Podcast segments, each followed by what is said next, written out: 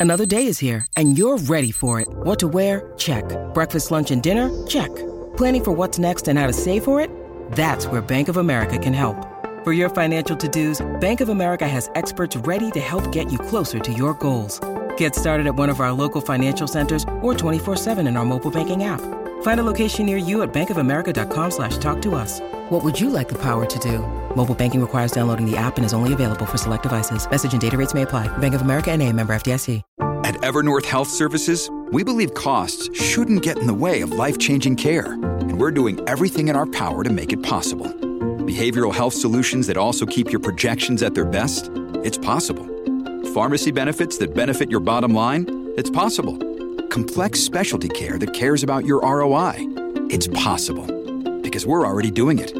All while saving businesses billions. That's Wonder made possible. Learn more at evernorth.com/wonder. When you need mealtime inspiration, it's worth shopping Kroger, where you'll find over 30,000 mouthwatering choices that excite your inner foodie. And no matter what tasty choice you make, you'll enjoy our everyday low prices, plus extra ways to save, like digital coupons worth over $600 each week. You can also save up to $1 off per gallon at the pump with fuel points. More savings and more inspiring flavors make shopping Kroger worth it every time. Kroger, fresh for everyone. Fuel restrictions apply. Welcome to the New Books Network. Confounding, exhilarating, and contagious. Emotions matter, and so does applying emotional intelligence. Welcome to Dan Hill's EQ Spotlight, the podcast where emotions rule. Whatever the topic, how do hearts and minds collide? Find out with your host, a college professor turned globe-trotting EQ entrepreneur. His mission? Each week, Dan joins prominent authors in decoding how emotions drive outcomes and make people tick. Now, on to the show. Hello, everyone, and thank you for joining me for the 90th episode of my podcast, Dan Hill's EQ Spotlight.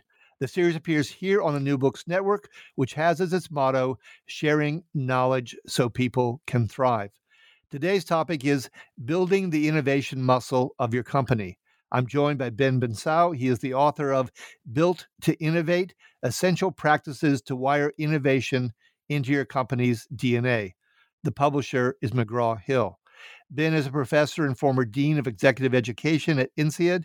He's also been a visiting professor at the Harvard Business School, a research fellow at the Wharton School of Management, and the visiting scholar at the Haas School of Business at UC Berkeley. Welcome to the show, Ben. Good morning, Dan. Thank you very much. Thank you for having me. Oh, absolutely. It's my pleasure. Let's uh, dive right in. Can you give a brief overview of your book, if you don't mind? Okay, so I would say that the book is is about uh, continuous uh, innovation and how to embed continuous innovation uh, within within your organization.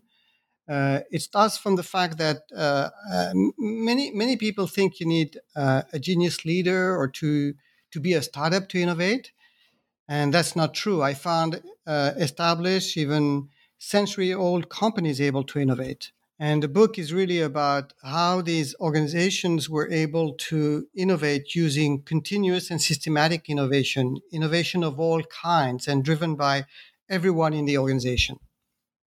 Okay, and I think that's great. The deeper I got into the book, and the more you had examples, including you're right, some some older companies, I found that fascinating.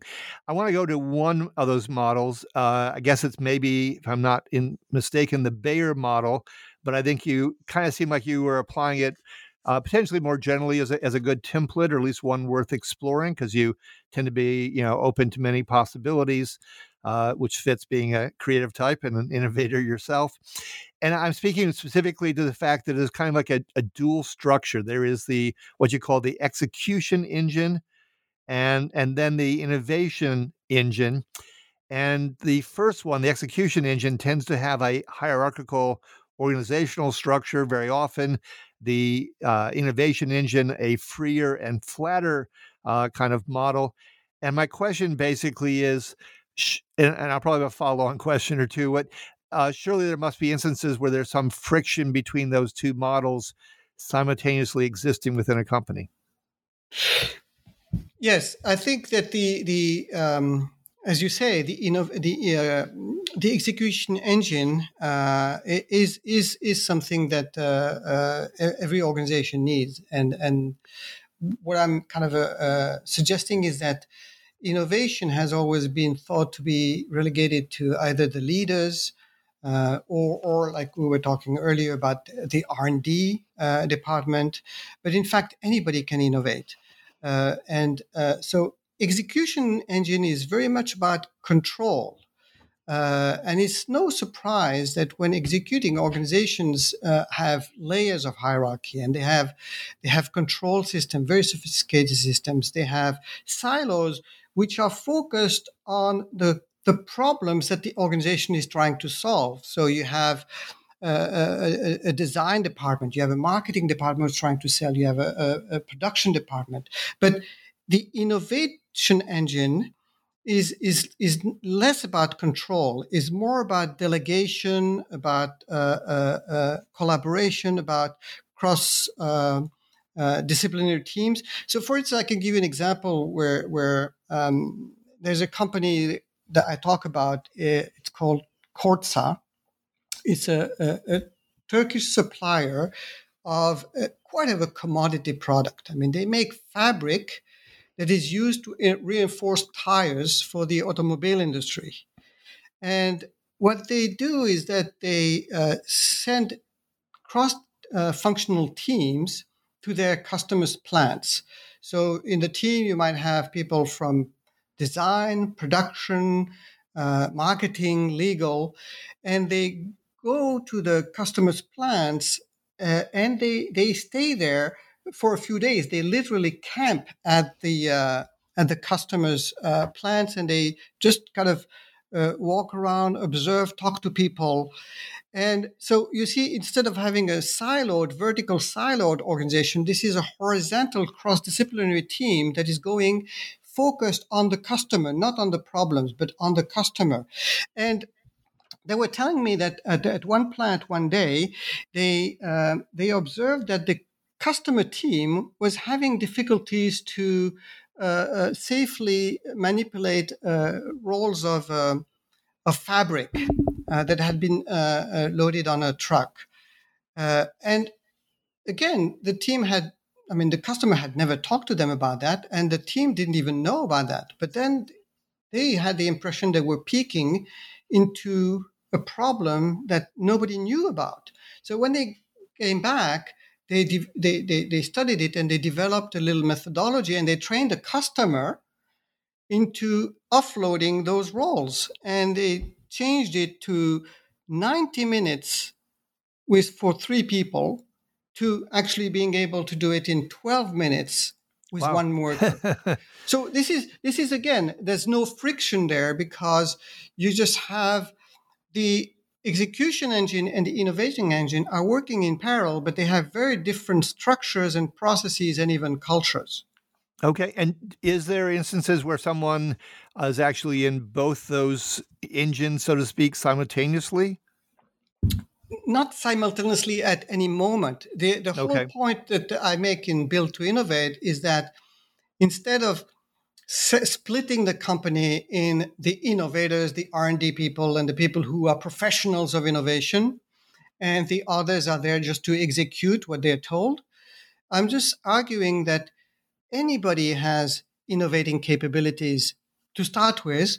Plus, if we give them permission, if we give them training, they can develop innovating capabilities. And so the, the argument is to have any, any anybody in the company be able to operate in both engines, not necessarily at the same moment at a precise time, but anybody, even at the front line, even a receptionist, can find uh, uh, times uh, uh to, to, to participate in some innovating activity. Okay. Well, I mean, of, just just yeah. to give you an example, Dan. Just uh, I mean, sure. a simple thing. For instance, uh, a, a, salesperson typically spends a lot of time, um, uh, you know, trying to to sell the project, the product to the to the customer. So the, the the good salespeople they do this very intuitively and very naturally. At some point, they switch their mind from sell mode to listen mode and they try to hear what the uh, what the customer is not tr- is not saying, or they try to understand what the problem that the, that is that is the customer is struggling with. So that's what I'm talking about. It's a it's a mindset. It's about switching your mindset from a supply side view to a customer side view, and anybody can do that. Even a receptionist can do that. Oh no! I, I, don't get me wrong. I, I, love the the concepts, and I'm fully on board with the notion that it should be much broader.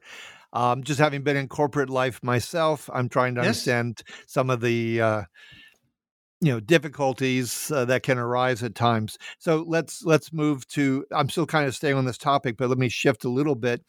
So, for instance, you mentioned al- people might have time allocated or allowed or enabled to quote unquote dabble to be creative. I- am quite familiar with this. My father uh, was in charge of 3M printed post it notes, production, All sales, right. and marketing. Yes. And 3M, of course, has its famous 15% rule, which mandates you have plenty of time to be creative. So I understand that certainly, both from uh, my father's own experiences and so forth. But I can imagine, or have to imagine, uh, based on my experience in corporate life, there are not always managers who are as open to this notion of the dual engines and of the importance of creativity and they're looking from accountability from someone so I'll start with one really just tactical question, which is in given that time to quote unquote dabble or be creative, um, are there controls in effect? Are there ways in which accountability is asked for, or is it just quite free form? And what, what do you see works best, and where, where are the potential pitfalls to overcome? Well, I mean, your, your question is is very good. It it, it actually uh, uh, points to uh, something that really surprised me uh, doing the research for for for the book uh, for Built to Innovate. I did not expect uh, how that that middle managers would be so important to innovation.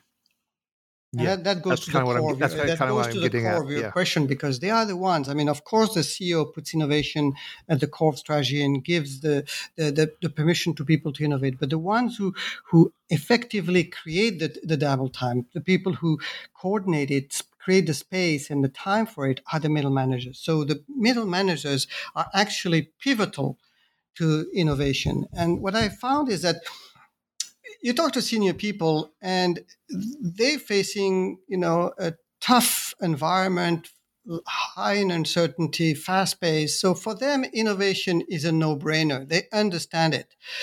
Similarly, then, frontline people, they're with the customers and the non-customers on a daily basis. So they understand the problems, they understand the dissatisfaction, they understand people kind of screaming for, for, for, for something new the ones who don't get this direct, immediate pressure uh, uh, of, of innovation are the middle managers because in the end they are the ones who are responsible for the e- execution engine yes. so uh, uh, uh what i found is that uh, I, mean, I, I, have like a few examples in the book but let me take for instance bayer you were yes. talking about bayer the pharmacology and life sciences global corporation based in germany so with, with a, a rich history of scientific achievements, they were able to create an innovating engine and they were able to leverage the innovating capabilities of the 100,000 people working in the company. So how did they do this? First, they made the whole board responsible for innovation. Which the I love. Board. Yes. Yeah. Then they selected 80 senior managers covering all country groups and global functions to support the board as innovation ambassadors. You see, and these ambassadors, they spent much of their time with middle managers, explaining, advocating, and sponsoring innovation. So I've seen, for instance, uh, so and then and then, and this is very important and I'll explain why it is important. They created a formidable support structure for these middle managers. Uh, if I remember correctly, between 2016 and 2020, they trained and certified a thousand innovation coaches locally activated around the world. So you see, middle managers, they don't have, they don't know about innovation. They're not, they're not the one who can help their people. So they need to be explained. They need to be trained first.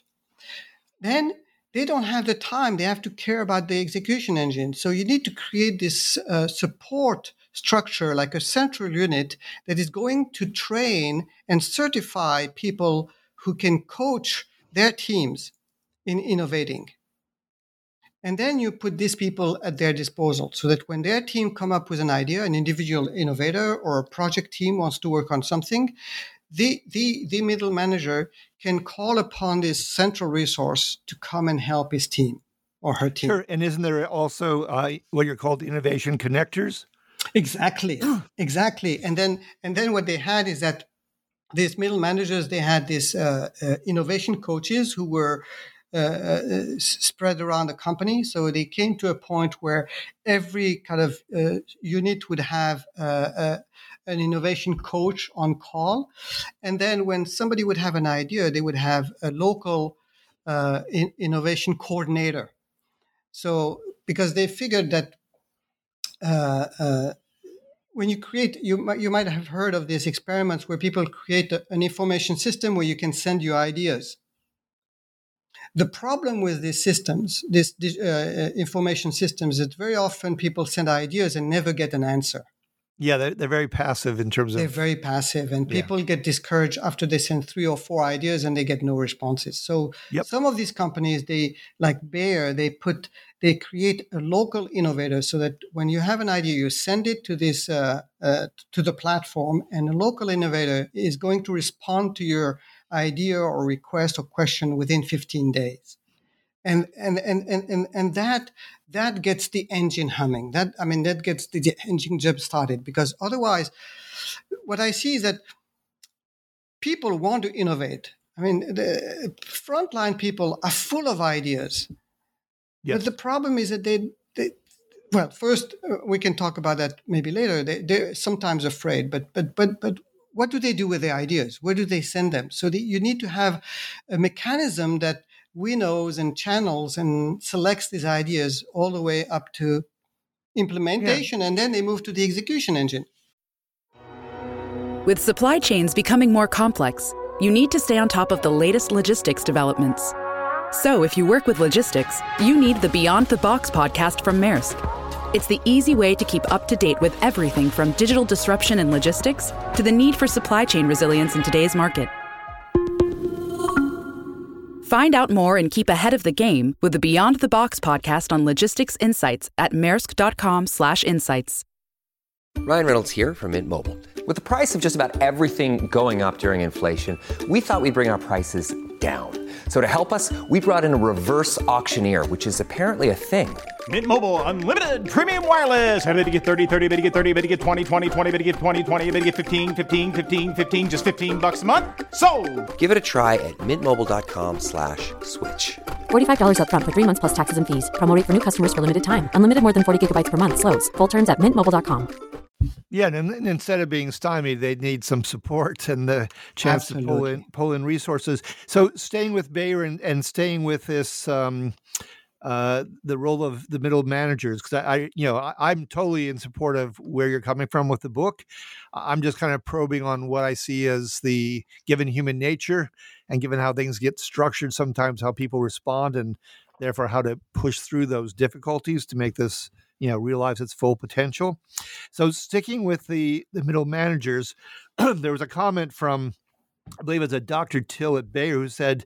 Uh, they didn't incentivize individual results. And I guess I took that to mean they didn't do that for managers, but I may be wrong in how I read it. So part of it, I'm seeking clarification, but then I'm wondering okay, some middle managers are going to be on board with innovation. They will actually get it uh, for whatever the reasons. Some will be, as you said, undecided.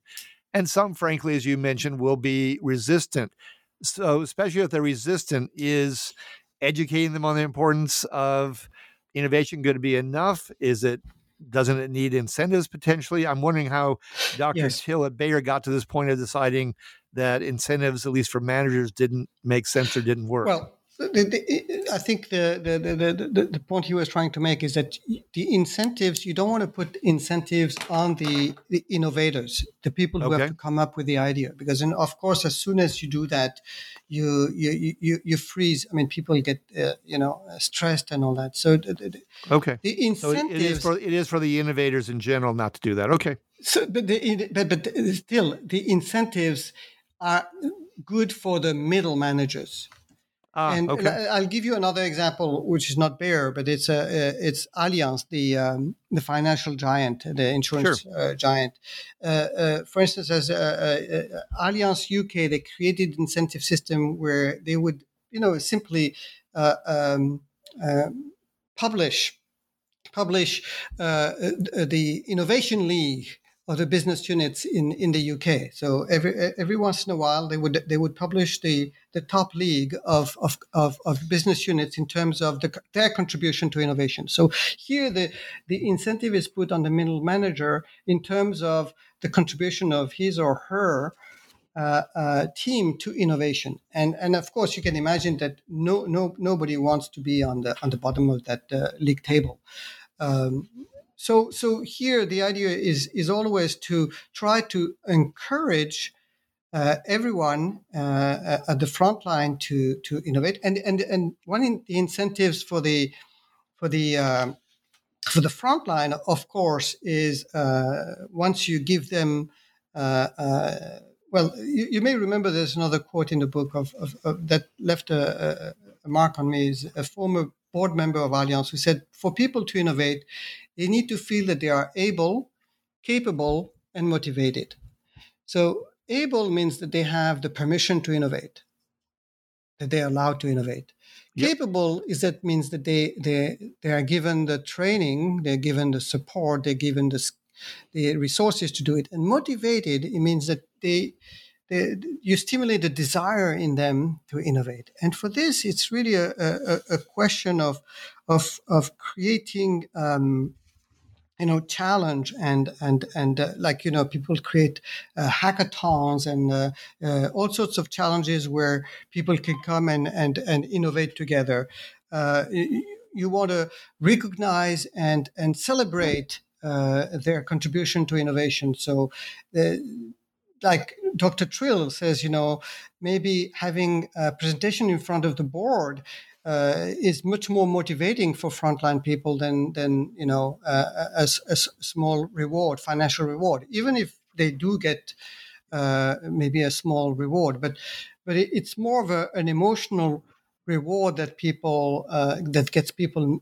moving into into innovation because the bottom line is that you know people they do execution you know what 90 95% of their time? So if you give them space where they they are given permission uh, it's protected it's a safe space where it's politically protected where they can innovate it's it's it's fun for them. People enjoy that. And and you may notice also in built to innovate there are a few examples where people lost top talent because they were stopping innovation from frontline people yeah, no, I, I, I think everyone wants a chance for some variety for one thing, and the creative fulfillment. Uh, I could see that you know if the managers are getting nice financial bonuses and the uh, people coming up with the actual ideas, on the other hand, do get the recognition. I love the idea of presenting to the board, for instance, but I, I could imagine that just potentially that's going to rub some people wrong if they think they're coming up with the new revenue streams and the managers are the ones seeing the money uh, from having allowed it to happen. Is that uh, at all a fair critique, or or how do you see that situation? Oh, I think that the, the incentives are usually uh, team based. Of course, everybody ah, gets. Uh, okay. Yeah, yeah, yeah. But just, even for the managers, so if they if they get incentivized financially, it's to the people that were on the teams, and that's money spread not just to the manager but to the teams. I just want to make most, sure most I understand yes, how this yes, how this, this flows. how to understand the logic of it. Yes, yes. Okay, because yes, you know we, we both know that a lot of people use money as a yardstick to uh, keep track of things, but, but, but, and for, for again, better or for worse. Yes. Again, we were talking about Bayer. I, I, I, can I can I can give you another an, another example of of of how sure. they got sure. everybody on board, if you will. They created. So now I talked to you about the the role of the senior leaders, you know, and then and the middle managers, and then to really motivate the front line, they created uh, a digital platform. They called it We Solve.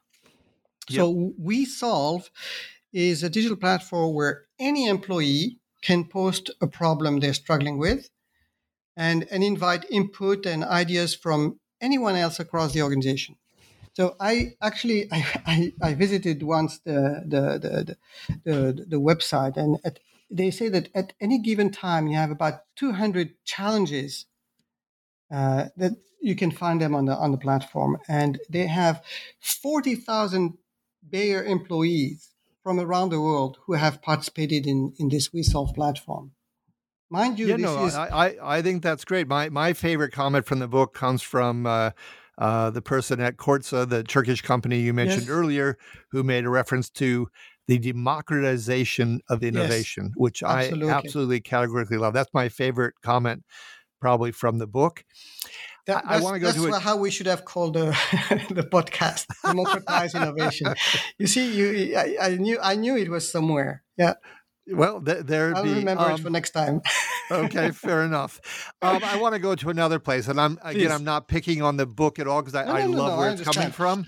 But yeah. I am trying to press a bit on again what I see as the practical issues at times. So here's one I can speak to from personal experience. Having uh, I've been uh, traditionally a, a, market researcher working with uh, actually more than half the world's top 100 companies. Uh, B2C companies. So I, I've encountered not more than a, not less than a, quite a few uh, creatives, as we'll call them. And I actually have a master's in creative writing and poetry back in the day. So I'm very open to the creative process. What I've sometimes seen as the issue for some of them, not all of them by any stretch of the imagination, is I guess I'm not sure what label to put on it. Uh, one I might say is a bit solipsistic. Uh, one another one might be a bit elitist, and I and I'm saying that because I, I see instances where some designers, including offer or product designers, some uh, ad agency people. They can be uh, kind of in the in the stage of creating love ch- children, mm-hmm, love child. Mm-hmm. Yes, and yes. I'm trying to imagine some of the people, given their egos at times, actually learning from and, and valuing the input of someone who's maybe in a call center in the customer service department uh, works in a store that the company has as an ally I, am trying to see how you get those people to really respect and make good use of the, I think, tremendously valuable insights that frontline people can offer. Uh, this is this is very important, very important question. Um, actually, when when you were describing the problem, I, I, I could not help remember the example. I think it's it's uh, mentioned in the book, but um, it's not described as brutally as as, as you you may think it, it is, but uh, this this is at times ex- yes. Ecocem. Ecocem, you remember the, the the French cement company? Yes, I do.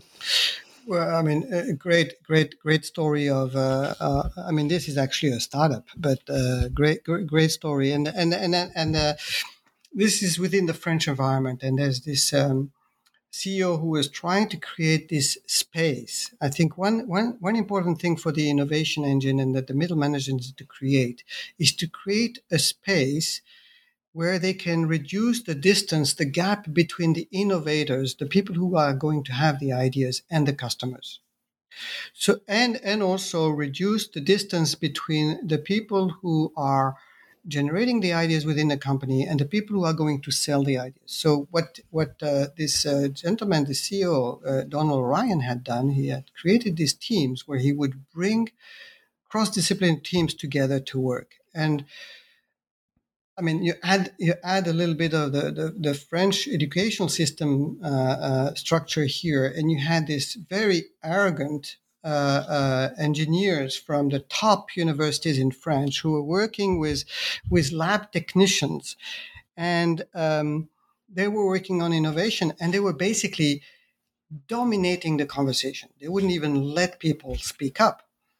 Uh, uh, so, so, so, so the CEO decided to actually uh, deal with this as as as a leadership, as a management problem, not an innovation problem.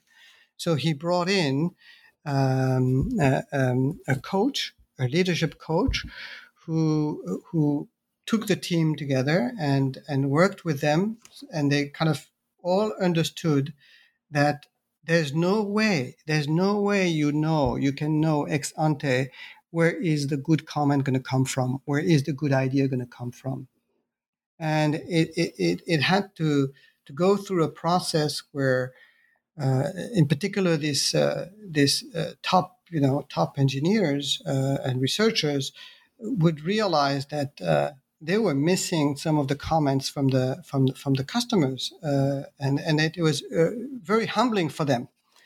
So uh, at some point, I would say uh, you you may need to bring in.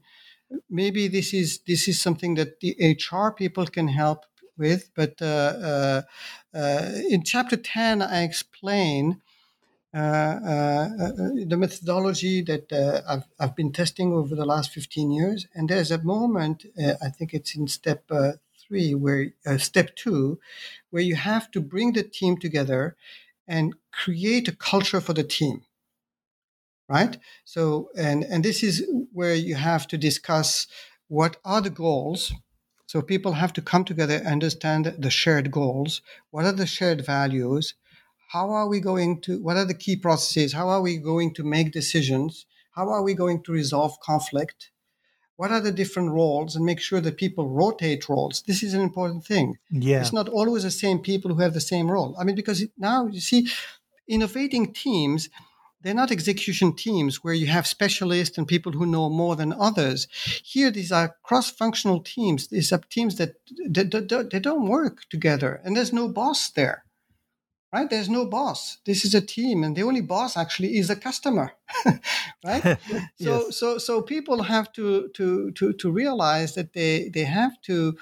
Uh, uh, and, and they have to i mean there's like these five steps they have to go through even before they start the project once they have agreed on you know the goals the values the processes the the roles and the individual commitment then they can start to work. But they and actually, I get people to to write this on a, on a on a template and read it systematically before every meeting.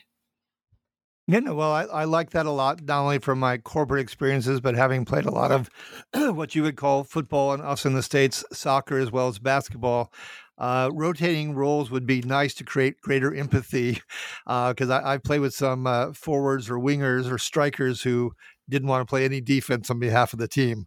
Uh, they just saw themselves in a very specialized role, and there was a certain, uh, I guess I'd have to call it being a midfielder, a certain arrogance built in at times. Oh yeah, yeah, yeah. I that mean, uh, was, yeah, could be frustrating and, and, detrimental, more importantly, to the cohesion of the team and its effectiveness.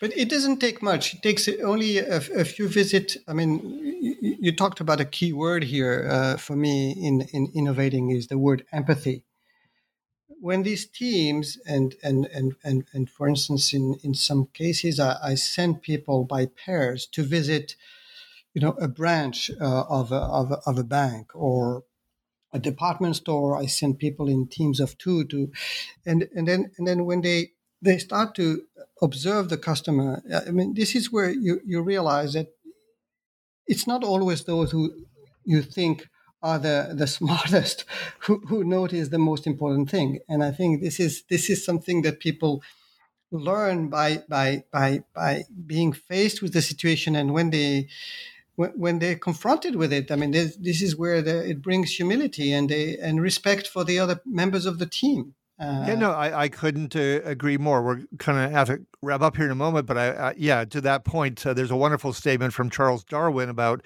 survival of the quote unquote fittest, although he never exactly said that. But his point was it wasn't necessarily the strongest, the smartest, the fastest. It was the most adaptive who actually did the best. So I want to thank you, Ben, so much. This has been episode number 90. Uh, it's called Building the Innovation Muscle of Your Company. My guest, Ben Bensaou, he is the author of Built to Innovate Essential Practices to Wire Innovation into Your Company's DNA. If you've enjoyed today's show, please give it a rating or review on iTunes. You can find other episodes by going to my company's website at the obligatory three W's and sensorylogic.com or on the New Books Network, type in Dan Hill's EQ Spotlight, and you'll see the previous 89 guests. Finally, I like to conclude every episode with an appropriate epigram. In this case, I took one from a gentleman named Alan Kay, who said, The best way to predict the future is to invent it. Until next time, be kind and stay safe.